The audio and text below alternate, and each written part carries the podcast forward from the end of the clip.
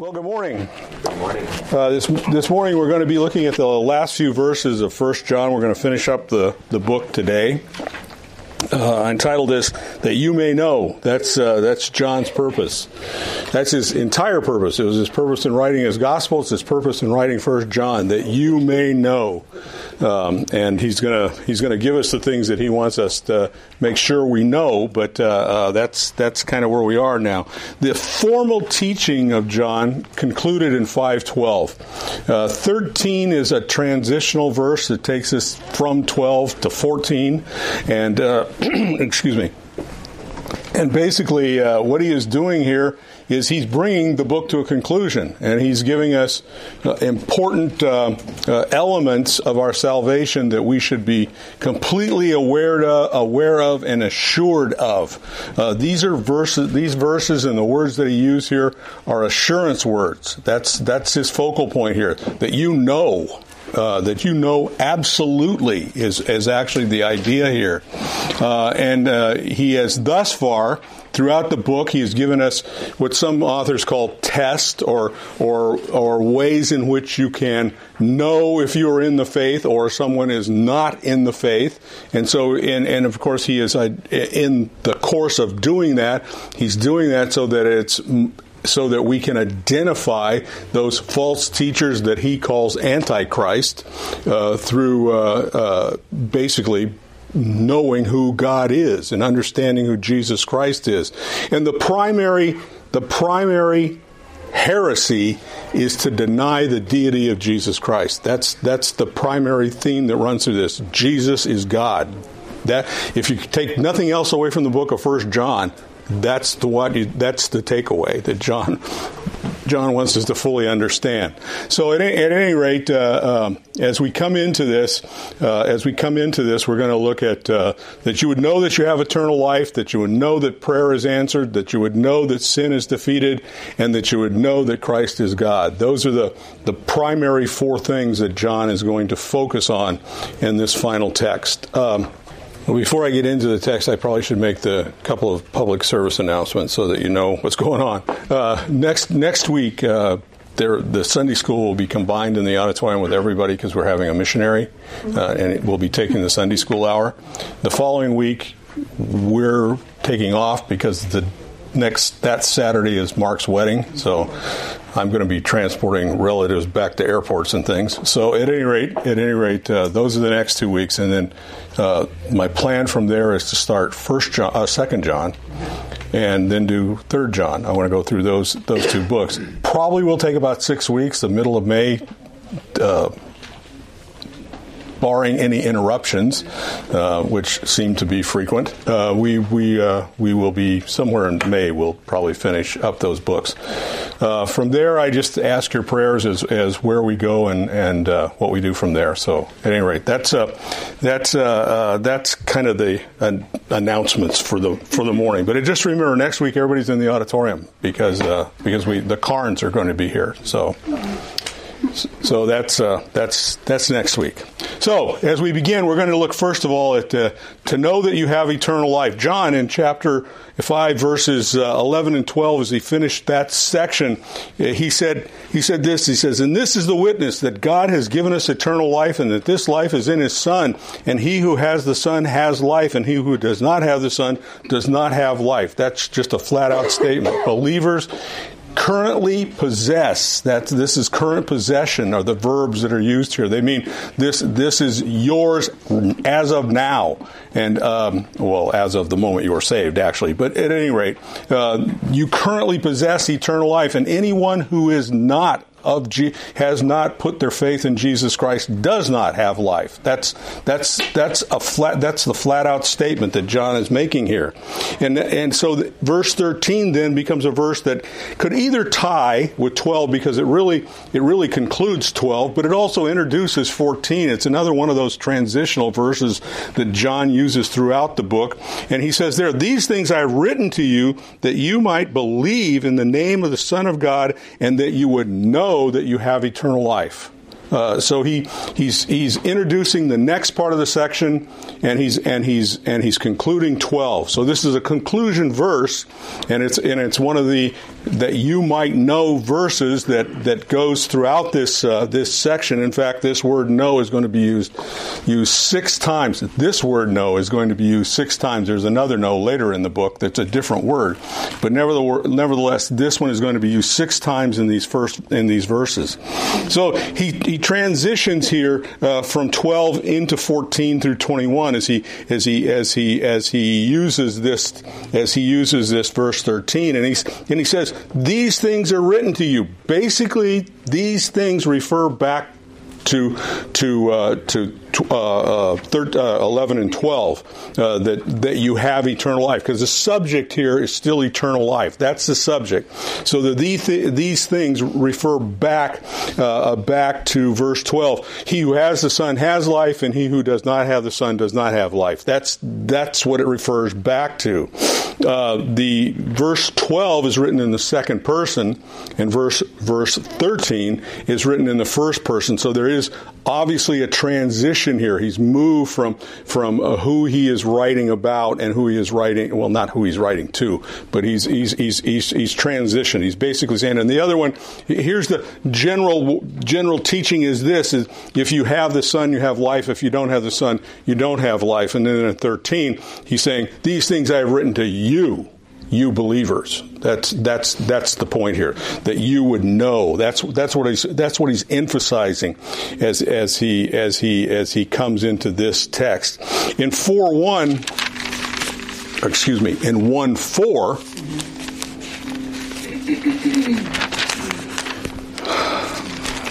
Not Peter. In one four, John wrote, "For by these he is." Oh, I'm it's still in Peter. Here we go. Here we go. Four, and these things I'm writing to you so that your joy may become complete. That's the first thing he says uh, throughout this book. He's telling us why he's reading and he's saying, uh, writing, and he's saying that your joy may be full. And here he is saying that you would know you have eternal life. And basically, John, in encapsulated in these sections, is saying the joy of eternal life is ours in Jesus Christ. That's that's that's what he's wanting us to understand. That's what he's wanting us to know. Uh, and he writes he writes his epistle in the same way. He concludes the epistle, or not the epistle, but the Gospel of John in the same way. In chapter twenty, verse thirty-one of the Gospel of John, he says this: "But these things I write, I've written to you so that you might believe that Jesus is the Christ, the Son of God, and that believing you would have life in his name." Uh, same purpose. It's, that's the idea here. He's giving us his purpose, that you would know you have eternal life. That's that's the idea here. Uh, the both both the epistle and the gospel want us to understand that believe and be saved and know it. That's that's what he's saying to us. That's that's the idea that he's expressing. He makes clear what the basis of salvation is. It's believing who Jesus Christ is and placing your faith in him. That's that's that's that's the that's the the rudimentary uh, I think you could say it that way. That's the rudimentary concept behind salvation. Believing who Jesus Christ is, the Son of God, and putting your faith in him for salvation. That's the idea here. He says, "Those who believe in the name of the Son," which once again attacks the false teaching of the Gnostics. This whole book was written around the backdrop of an emerging heresy called Gnosticism. And that Gnostic concept uh, did could not tolerate the idea that God became man. They came up with various scenarios to explain it away. Uh, he was a he was a disembodied spirit that was here but floating around, kind of a ghost, if you will.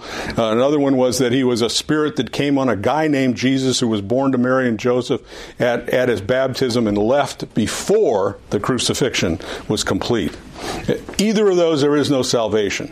There is no salvation because there was no substitutionary death. There was no payment.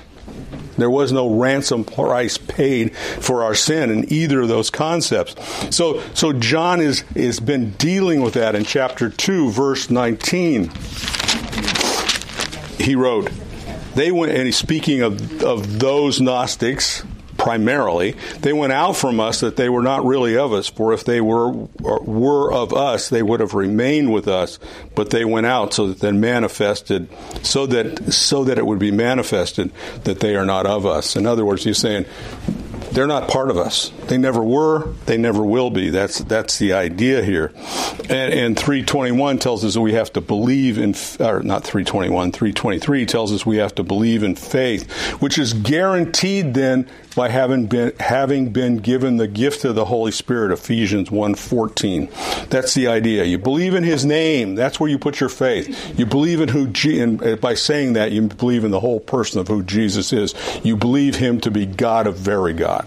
That's that's the idea here. God the Son come in the flesh, Emmanuel. That's that's that's the that's the the the, uh, the backdrop here. He's saying you have eternal life. I want you to know it. That's what he's saying here. That you may know you have eternal life. Now, once again, this particular word for know is used six times in this in this portion of the epistle. Uh, it's a, it's not the word "know" we've been seeing through the the epistle, which has to do with learning, growing, experiencing, any of that kind of thing. This is an absolute knowing. It's an almost intuitive concept. This you know down in your bones is the idea of this word. It's not acquired knowledge through study, but characterized by certainty and assurance. This means you know it. There's no shaking this. There's no there's no added to or subtracted from. You know it. That's that's that's what he's wanting you to do. It, it it's a it's it's a confidence expressed, and and uh, it's an absolute knowing. That's that's what he's that's what he's wanting us to, to to understand, and that's the word he's going to use through this text. To know, know with certainty, know with absoluteness, that you have eternal life. Have is a possessive word. It's it's it's the idea of certainty, uh, something you possess. It's it's yours. You have it, and it's eternal life. And incidentally, it is it is it is present possession. It's not future tense. It's present possession. And then he says, eternal life, that's what you know that you have.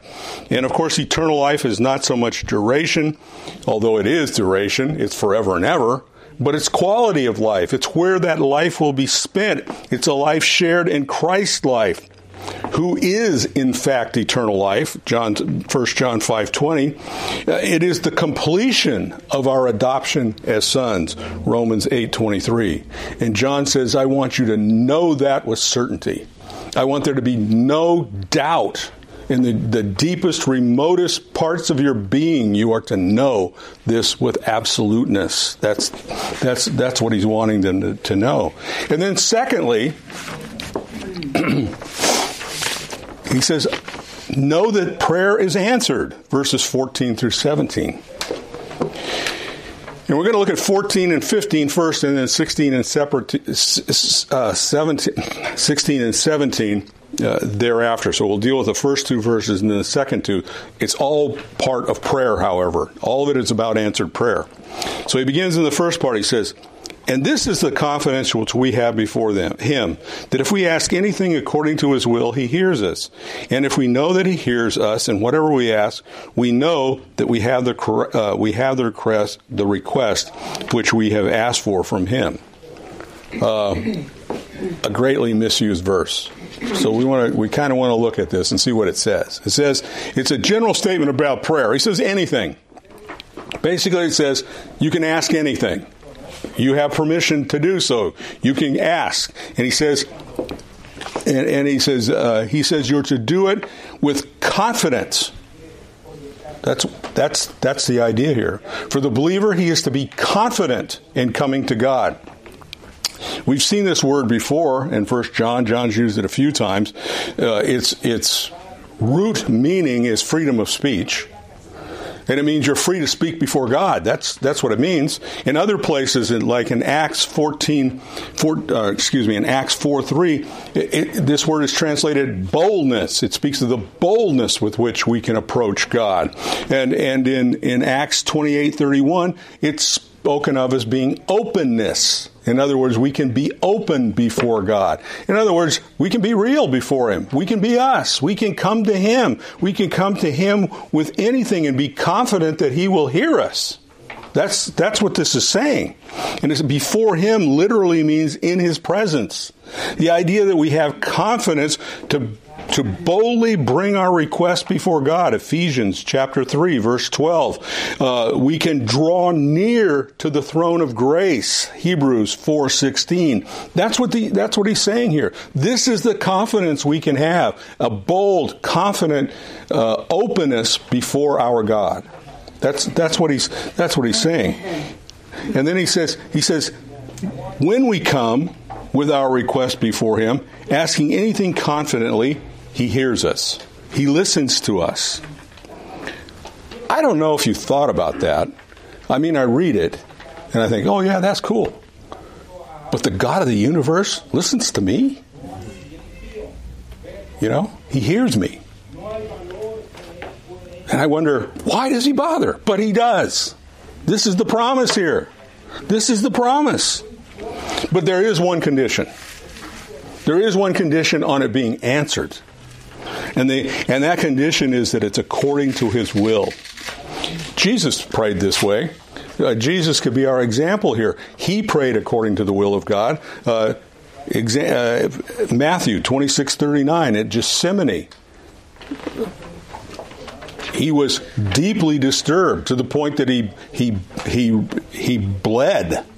Uh, he's, he sh- he dropped drops of blood in the anguish that he went through in facing in facing the cross. Holy God incarnate was going to take on the sins of the world. He who was knew no sin was totally without sin. We can't even fathom what that meant to Him. What the torment of that was. But ultimately He says, not my will, but your will. And that's how we're to pray. We're to understand that God, according to His will, is going to answer. And we need to be in accord with His will. In fact, that's what prayer should do. It should bring us in accord with the will of God. Secondly, our prayer request should bring glory to God.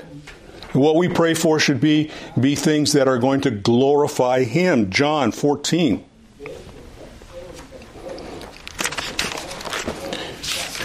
John fourteen, verse thirteen. Whatever, um, whatever you ask in my name, this will I'll do. This I will do, so that the Father may be glorified in the Son. That's that's the idea here. Our prayers, our prayers, and our requests are to bring glory to God.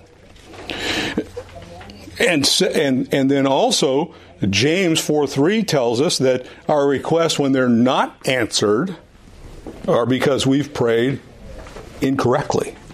We've we've prayed with wrong motivations, and that very often can be true. Incidentally, this verse kind of destroys the whole name it and claim it um, crowd, you know, because it basically says that you would consume them of your own lust or pleasure. You know, and that's what their whole thing is. You know, I need a new Cadillac, you know. Well, I might need a car to get around in, but does it have to be a Rolls Royce? I mean, you know. That's the idea. We pray with the wrong motives, James four three. Uh, the, uh, the King James, the New King James says uh, amiss, which is a good word. The, the word means, the, the word actually means, it actually means uh, wrong, incorrect, or bad. God isn't going to answer a prayer that will be bad for you. That's that's that's the point here. And if if the prayer isn't within His will, it's going to be bad for you. That's that's that's the idea here. He gives us only what is good for us. James chapter one, verse uh, verse seventeen says, "Every good thing given and every perfect gift is from above, coming down from the Father of lights, with whom there is no variation or shifting of shadow." That's the idea here. God isn't going to answer a prayer just because you ask for something when He knows it's ultimately going to give you harm. He's only going to answer prayers that are going to be good for you, that are only going to, that are going only going to draw you closer, that will bring glory. Those are those are the ideas here. But it says He hears us. We can have confidence. He listens and He hears. That that's the idea here. that he listens and he hears, and he and he answers when it's when it's prayed with accordance to his will. Verse fifteen goes on. He goes on and saying, if we know that he hears us in whatever we ask, we know that we have the the request which we have asked for from him. And so he's basically saying here, once again, we know that intu- that intuitive, intensive assurance that he hears us. He's not just aware, but he actually hears. He actually listens. That's that's the idea here. And and uh, we know that the request will be provided if they're in accordance with his will. Those are those are the things that are that are testified to here in, in Scripture. These are the things that John wants you to know. This, those are the things he wants you to know. We pray according to his will. Uh, uh, first of all, it requires being saved. God might answer the prayer of an unsaved person. It it might happen. He has no obligations to even listen to them. But he might. He certainly will pray, or certainly will answer when it's a prayer to, to receive sal- salvation. That's kind of a transitional point. But but but he has no obligation. But he is, but he has obligated himself to you if you're a believer. That's that's that's the point here. Uh, God has obligated to to listen to and answer in accordance with his will those who are his. It requires confessed sin. That's a requirement. Uh, Psalm sixty-six eighteen, if I regard wickedness in my heart, the Lord will not hear. There's a block. You put up a roadblock if you're in a condition of sin and you're not confessed it and you're not dealing with it. Uh, uh, God won't listen at that point. As noticed in, as noted in fourteen, praying according to God's will is in, in his name to glorify him, Matthew six ten. Uh, not according to our selfish desires, James four three. But, uh, but answered prayer fills us with joy, John sixteen, twenty-two through twenty-two through twenty-three. twenty-two, he says, therefore, twenty-two through twenty, sixteen, yeah. Therefore, uh, you too have sorrow, but now I will see you again, and your hearts will rejoice, and no one will take the joy away from you. And on that day, you will not question me about anything. In other words, he's saying, when we are with Jesus, we will we will ultimately be filled with joy. Our prayer is, come, Lord Jesus, ultimately. And then he moves on to verse sixteen and seventeen. And these uh, these verses have quite a bit of controversy. Uh, yeah. I'm so sorry to interrupt. On the, the in this translation in fifteen, it uses that word "no" twice. Is it the same strong "no"? Yeah, it uses it twice in, in the in the L S V. It uses it twice. It's the same "no." It is that same. Yeah, uh, it, it's until we get to uh, no. Until we get to I forgot now. Until we get to verse twenty, okay. It's the same no. The no in twenty is different. We'll talk okay. about it when we all get there. Right, but it's the same no all the way through. It's okay. that it's that assured, absolute, down to your gut, you know it. Okay. That that that kind of a thing. Thank you. Okay. Verse sixteen. Uh, verse sixteen and seventeen have some controversy. There's debate over uh, over exactly uh, what they. Uh, What what is going on here and what it means and who it is that it's being talked about. Uh, we're going to take it a little more general, but nevertheless, it's actually talking about intercessory prayer, prayer at this point. But it's going to give a, a very interesting example as we move through this. It says, if anyone sees his brother committing a sin, not leading to death, he shall ask, and God will give him life to those, uh, and God will give him give his life to those who com- uh, commit uh, sin, not leading to death. There is a sin leading to death. I do not say that we should make requests for this. All unrighteousness is a sin, and there is a sin that leads to death. Okay, that's the big problem. He keeps using this phrase, a sin that leads to death. Now, all sin leads to death. Death is a result of sin. That's how death. That's how sin brought death into the world, if you will. And and, and he's saying here, he's, so he's moving from general prayer to intercessory prayer. The point is here uh, that we should pray for our brothers when we see them in any kind of moral difficulty. Uh, that that's that's what it says here. Uh, um, that's that's the idea here. James five twenty.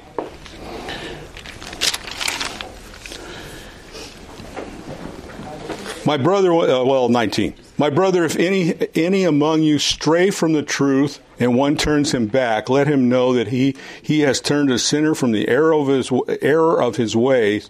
Uh, ways will save his soul from death and will cover a multitude of sins. So here here here is the point. It's to be intercessory prayer. Uh, John is telling us that a part of our responsibility as believers is to look out for one another, pray for one another when we see them caught in a fault, and and uh, uh, and that's the that's the primary idea here. Is the primary idea here is that of intercessory prayer. We we are to intercede with God on behalf of our brothers. And but then he goes on and he and he says he says if he's not committing a sin that leads to death. Uh, there are times there are times that uh, uh, that ultimately someone dies in their sin. Uh, the question now is, is he talking about a believer or is he talking about an unbeliever? And there is massive debate. I hear one commentator, he went three pages trying to tear the language apart to make sure you understood it was a non-believer. And then the next commentator, he just blew that all away and he did the same thing on why it's a believer. So MacArthur, he says, it's kind of ambiguous, so it could be either way. You know, well, that's kind of the truth here, because it happens both ways, I think. Uh, in fact, I think I've actually seen it. I'll talk about that in a minute. Uh, but at any rate, he says, he says, committing a sin, there's no article here. It does. It isn't identifiable. It's any sin. That's the idea here. He, he doesn't specify a sin. Now, some commentators say, well, the guys in John's day knew what that sin was. But the language doesn't support that. It says any sin. That's what it says. Uh, that he's committing a sin. Uh, John, and, and maybe John's readers did understand what it is, but we we only know that it's sin.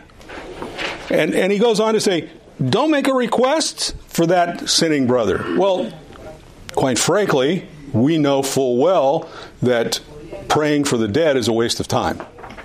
Eternity is sealed once this life stops. You you can't pray people into heaven or out of hell or or anything else. That can't be done. Uh, so you know the you know I you know the Mormons. You know why they do all that genealogy? You know why they do that, don't you? Don't they have like a like a person limit on heaven or something? Well, well, that's the one. They got levels, and uh, there's so many different le- people go here and there and that kind of thing. But basically, is if you got a Mormon relative, they're probably praying you out of hell. That that's the idea. They're praying that even if you're even already dead, that you could you could go to their lower form of heaven. That's the idea. It's the same thing. It's the same thing with the Catholic's view of purgatory. I'm trying to pray you out of purgatory by the work of the saints, you know, that some of them did more than it was enough to balance the scale so they can borrow some for you, is the idea here. But that's all a waste of time. The the the uh, the idol worshippers of John's day also prayed for the dead. Uh, Paul or Paul says something about that in, in Corinthians, where he talks about, where he says, why did they pray for the dead? In other words, he's not saying that you should. He's saying, why did they pray for the dead if they don't believe there's life after death? That that was the point. And and so so here he's saying, if they're already dead, don't be praying for them. However, uh, well, for there are there are some examples. Uh, if it's an unbeliever, there, there are some examples of unbeliever.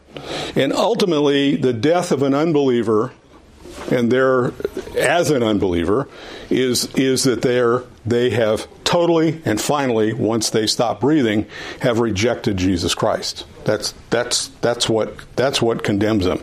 They never received Jesus Christ.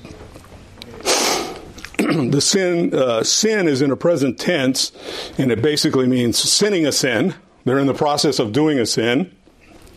It's used elsewhere in first uh, in First John three, uh, three, four, uh, and six, and eight, and in five eighteen, to describe the habitual sin that characterizes unbelievers. So it's talking about habitual sin. It's not talking about maybe a one-time sin. It's talking about a habitual sin. But an, unbelie- an unbeliever, you understand that all unbelievers can do is sin. That's what they do. Uh, believers, on the other hand, have the ability not to sin. That's that's the big difference. Uh-oh, we got spies from Israel coming into Canaan here.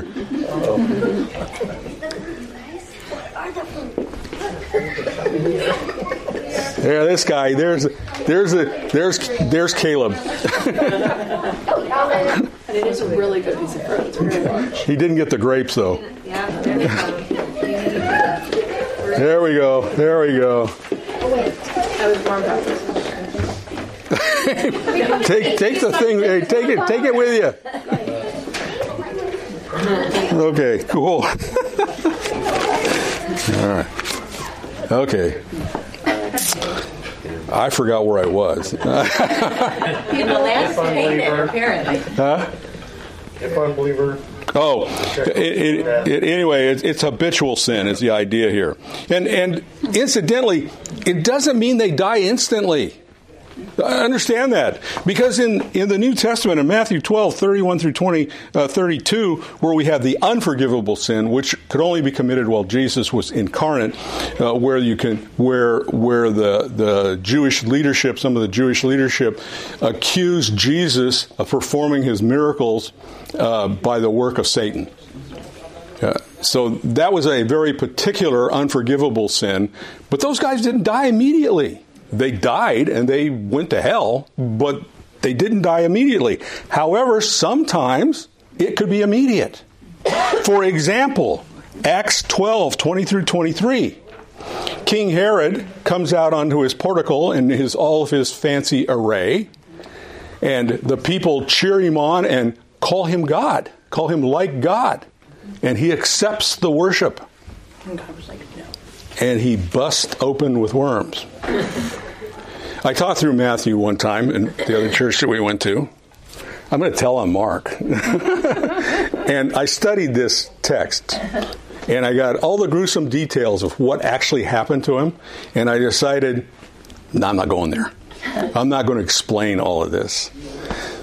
Margaret's husband, Mark, who is a science teacher, explained it in great detail. And he did it just very calm and perfectly, and every iota of the science behind it all. And half my class was sick and didn't listen to another word I said. And the rest of us were fascinated. Yeah, and the rest were fascinated. So anyway, and didn't listen to what I said anymore because they were more interested in that. So, so we're not going there now. Oh no, no, no. That's that's my buddy. So it's like, okay. But he died instantly. If it's a believer, if it's a believer, do we have any examples of that? Well, yes, we do. Acts chapter five, verses one through eleven, Ananias and Sapphira. Ananias and Sapphira lied. They had no obli- The interesting thing about their whole deal is they had no obligation to sell their property and give any of it to anybody. It was theirs. They could do whatever they wanted with it. However, everybody else was selling their property and giving it to the apostles to care for care for all the people, because basically what had happened, we had all these massive amounts of new believers, some of which didn't live in Jerusalem. Many of those who were Jewish had lost their family and jobs because they became Christians, and so they had to be cared for. And people were selling stuff and selling their stuff to care care for care for everyone. Annas and Sapphira sold their stuff, but they only gave part of it and said they gave it all. They lied. And when they were confronted with their lie, they confirmed their lie and dropped dead. Which basically is kind of like Achan and his, his uh, um, it's the New Testament version of Achan. When God starts a new work, he sets his standard. And his standard is truth and honesty and sinlessness. So so we have we have that example. But then we also have a second example, and I think this one kind of follows uh, it follows along uh, pretty well. Uh, First Corinthians eleven thirty, where where Paul confronts the Corinthians with their abuse of the communion table. And he basically says, well, some of you are weak and some of you are sick and some of you have fallen asleep, meaning they died. In other words, God killed them because they abused the Lord's table. Uh, because it's a sacred time. It's a very sacred time. So it could apply either way. But ultimately what it says is, don't waste your time praying for somebody if this is where they are. That's what he's telling them here. And apparently, it may have been a little more common than, than we see it today, although it may still be common today. When, um, I, some of you know this story, but when, when I was um, at uh, West Park uh, Baptist Church, that's the uh, which was a Conservative Baptist church, uh, we had a man in that church who... Uh, He was a retired, uh, retired uh, military officer. He was one of these guys that was over six feet tall, stood very straight, had a full head of silver hair. He walked in the room, he had presence. You know, people just automatically had some, and he had a, and he basically had that military bearing of command authority. And he uh, he maneuvered himself into positions within C B A, Conservative Baptists of America, with the non-denomination denomination. Uh, that's what they were. That's what they were, you know. And uh, uh, uh, and he got on different boards and things there, and he used that, and he then used, because this was a typical Baptist church where they was the uh, pastor and the deacons, and you voted on everything. You know, it was Americanism, democracy. You know, and he used that to force his way onto the deacon board, even though the church really had never put him there before. He didn't belong there. He was not a spiritually qualified man. But he used his position within C B A that he had he had attained to do that. And once he was on the board, he started undermining everything. Because he wanted to get rid of the pastor. That was the main thing. And the reason he wanted to get rid of the pastor is Pastor Wells was a was a T H M out of Dallas in the days when Dallas was the school. And uh, he basically would not marry a divorced Christian. And this guy and the lady he married were both Christians who were divorced. And he refused to marry them. And because of that, he went after him. He wanted vengeance. That's what it amounted to. And he succeeded. Pastor Wells resigned. And the chairman of the deacon board resigned. And this idiot who had got elected to the to the deacon board was the vice chairman because they didn't have anything else to do with me. And now I had the whole church dumped in my lap with this guy. And uh, uh, that was uh, church leadership one oh one for me. Uh, but, at any, but at any rate, at any rate, this went on. He kept on. He was after other people in the church as well. And some points, a few months into this, he got cancer. He, he'd had a physical, and he was perfectly well. A month later, he had cancer. And he was in the hospital, and they operated, and they said, oh, we got it all. And myself and the associate pastor went to see him. It was a very awkward, awkward time, but, you know, went to see, see him to pray for him and that kind of thing. And he came back. He came back, and he was... Uh, he came to the board meeting, and he started it all over again. He started the same crap all, excuse me, but he started it all over again. Myself and, and the associate pastor tried to confront him on the issue and try to bring some peace and harmony. And he stood up in the deacons' meeting and said, "No one will ever force me off this board." He was dead in two weeks with cancer in every major organ in his body. I believe this is that case. You know what? God will allow thousands of mistakes, innocent, honest mistakes by inept leaders. But he will not tolerate willfulness in touching the church of Jesus Christ.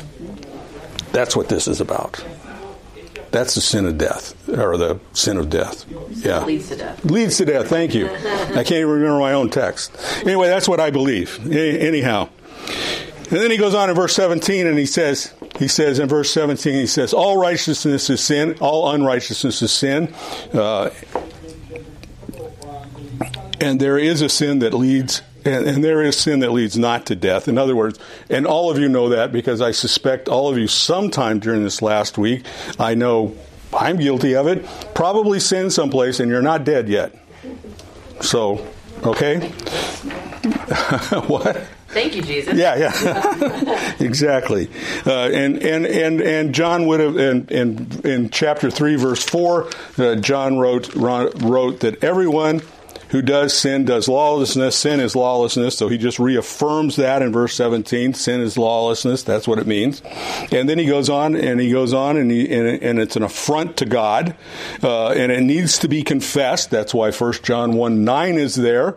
Uh, Psalms thirty-two five. It needs to be forsaken. Proverbs twenty-eight thirteen. It needs to be mortified. Romans, Romans eight thirteen and Colossians, uh, Colossians five. Sin needs to be put to death in our lives. In other words, we need to forsake.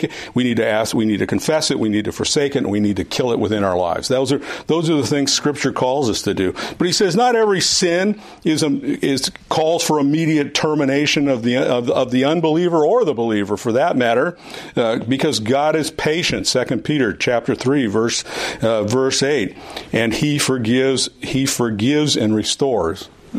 First, First John one nine. If we confess our sins, he is faithful and righteous to forgive us from our sins and, and cleanse us from all unrighteousness. And then, then he goes on. Um, he goes on, and he he wants us to know in verses eighteen and nineteen that know that sin is defeated because we are in God. And he goes and he, here he says, "We know that no one who is born of God sins, but he who uh, he who has begun." Gotten of God keeps him, and the evil one does not touch him. We know that we are we are of God, and that the whole world lies in the power of the evil one. And simply what he's saying here, John uses these absolute terms, but the verbs here make it inter, make it clear. This doesn't mean that if if you sinned, you're not a believer. What it means is, believers don't live in a in a state of habitual sin. That's that's what John is saying here. You don't live in a state of habitual sin, and and he says we know this. It's an internal, intuitive knowledge. It's an assured knowledge. It's an absolute knowledge. Uh, it literally reads, "Everyone who is born of God is not sinning." Is literally the way the Greek reads. In other words, we don't live in a habitual state of sin if we're a believer. We may sin from time to time. That's why First John one nine is there. Uh, but but that's not, not it, it's the exception. That's the idea here. Uh, three nine, he wrote, "Everyone who has been born of God does not sin because his seed abides in him. He cannot sin because he is born of God."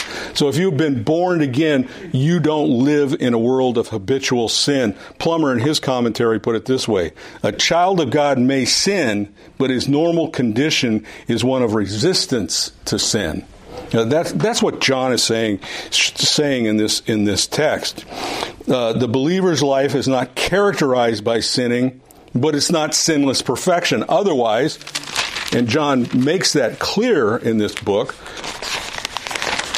because he wrote in John in John uh, one, uh, starting in verse seven, "But if we walk in the light, as he himself is in the light, we have fellowship with one another, and the blood of Jesus Christ cleanses us from all sin. If we say we have no sin, we deceive ourselves, and the truth is not in us. If we confess our sins, he is faithful and righteous to forgive us of our sins and cleanse us from all unrighteousness. If we say we have not sinned, we make him a liar, and his word is not in us. My little children, I'm writing you these things so that you may not sin. And if anyone sins, we have an advocate with the Father, Jesus Christ the righteous." Uh, that's the point here. Our life is not characterized by sin if we're a believer, but if we do, we have an advocate, and we're to confess it. And and he is faithful to forgive us. That's that's that's what this text is saying. That's what he wants us to understand here. One commentator wrote this. He says, "Sin has been disposed from being a voting citizen, being a foreigner in the in the uh, in the life of the believer. I thought, well, that's kind of okay, maybe a few years ago, but if we apply it to our country today, that doesn't work so well because they're wanting to let everybody vote. But sin is not a voting citizen in the kingdom. That's the idea here. Romans six seventeen, uh, seventeen through twenty-one.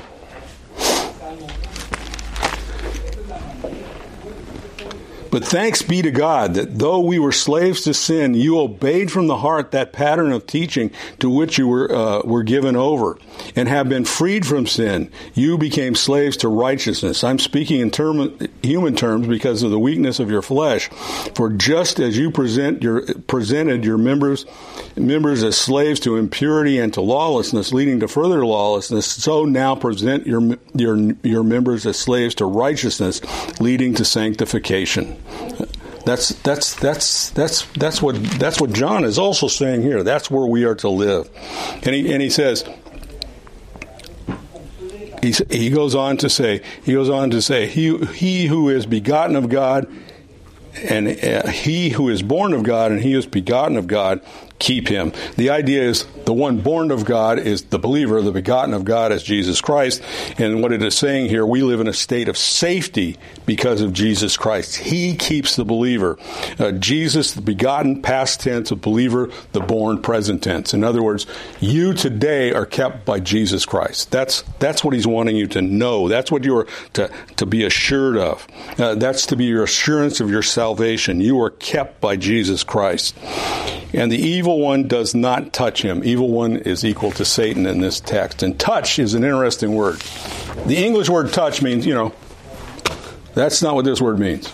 That's not at all what this word means. This word means to lay hold of. It means to grasp, grasp, to grip, to cling to. I put it this way. Satan can't get his hooks into you. He can't latch on to you. That's what that's what this says. Satan can't do that. He can't latch on to the believer. That's because of Jesus Christ. Believers are no longer under his control. They have been rescued from the domain of darkness, Colossians one three, and never to be fastened back to his, to Satan's domain. Jesus keeps the redeemed, John ten. Uh, John ten twenty eight, Second Timothy one twelve, Jude twenty four and twenty five. The concluding the concluding words to Jude's epistle.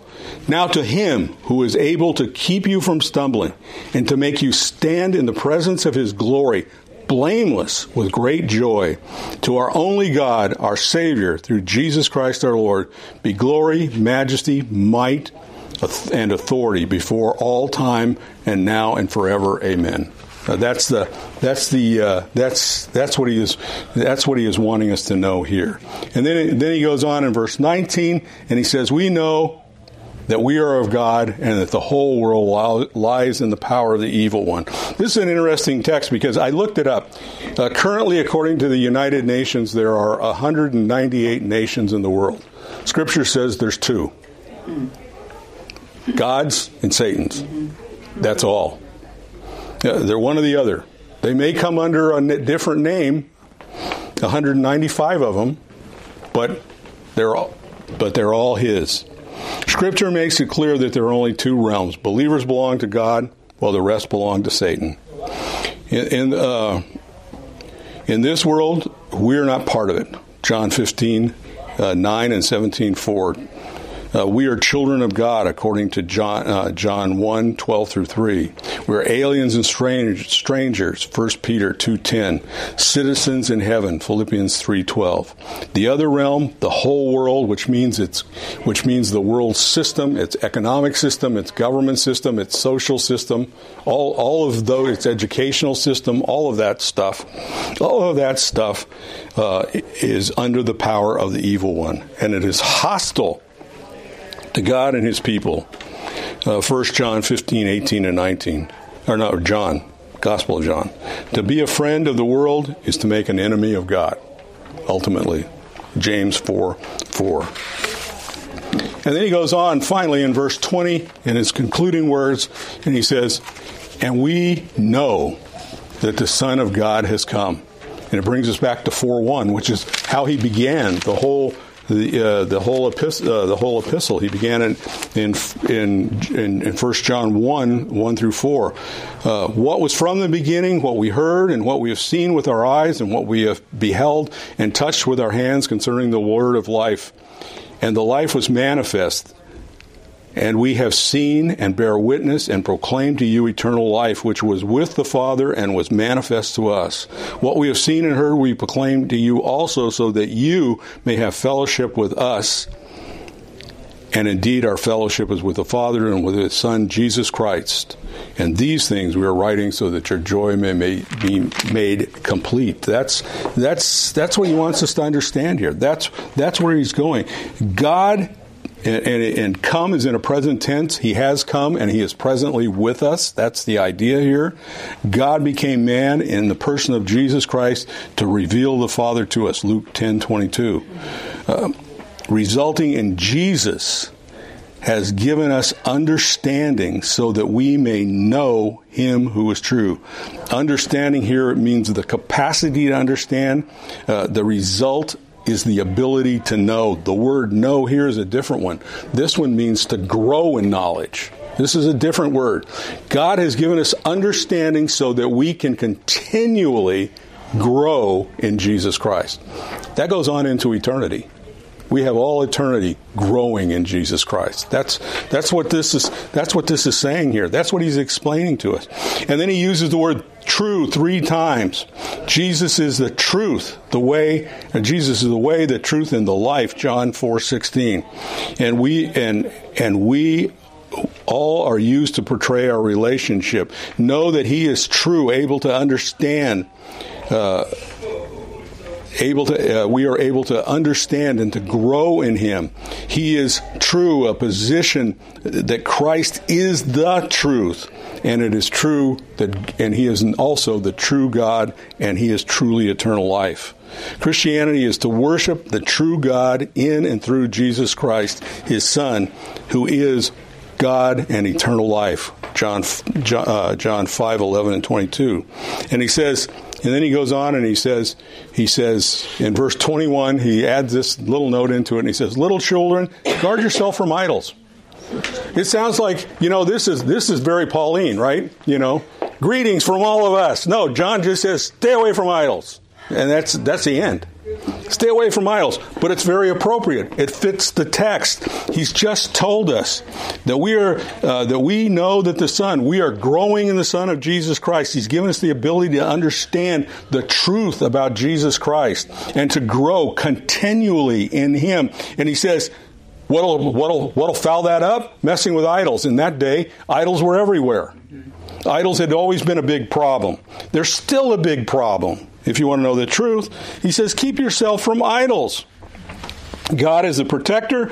Uh, in verse eighteen, God is the one who protects you. In verse twenty-one, you have a responsibility toward that protection. Keep yourself away from places you're not supposed to be. He says, guard yourselves. It's a command, incidentally. It's a command to be watchful, to be vigilant, uh, uh, to have vigilance against uh, uh, against something to capture our worship apart from God. We could list dozens of things that can do that. And you can think of them.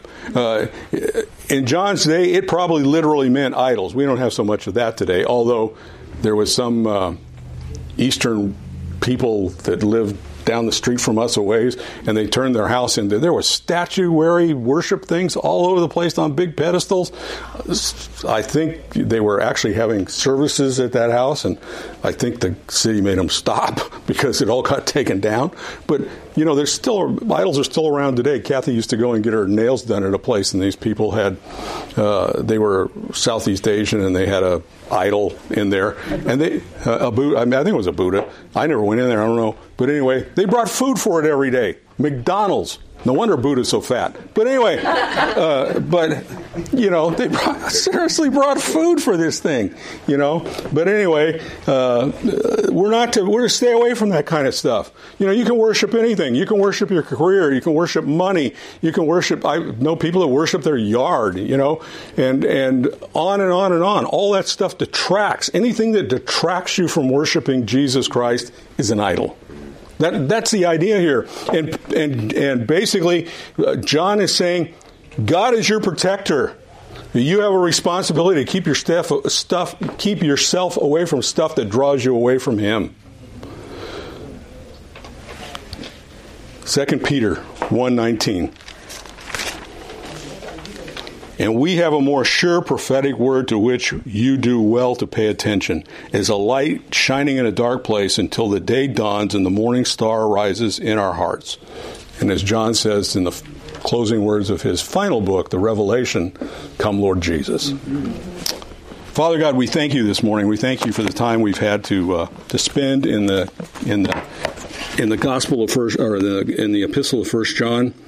Uh, we thank you for this apostle. We thank you for his his love for all of us. We thank you for his concern, and we thank you for the use of for the Holy Spirit having used him to give us these words. And may we may we take them to heart. May we understand that Jesus, Jesus our Lord, is God, come in the flesh, return to heaven, and coming again. And Lord, we do pray with John, come Lord Jesus. And Father, Uh, our salvation is based on the fact that He is the Son of God, the living God, God of very God. And we just ask, Lord, that we would honor you in all that we do and all that we say uh, this day and every day forward. And we thank you in Jesus' name. Amen.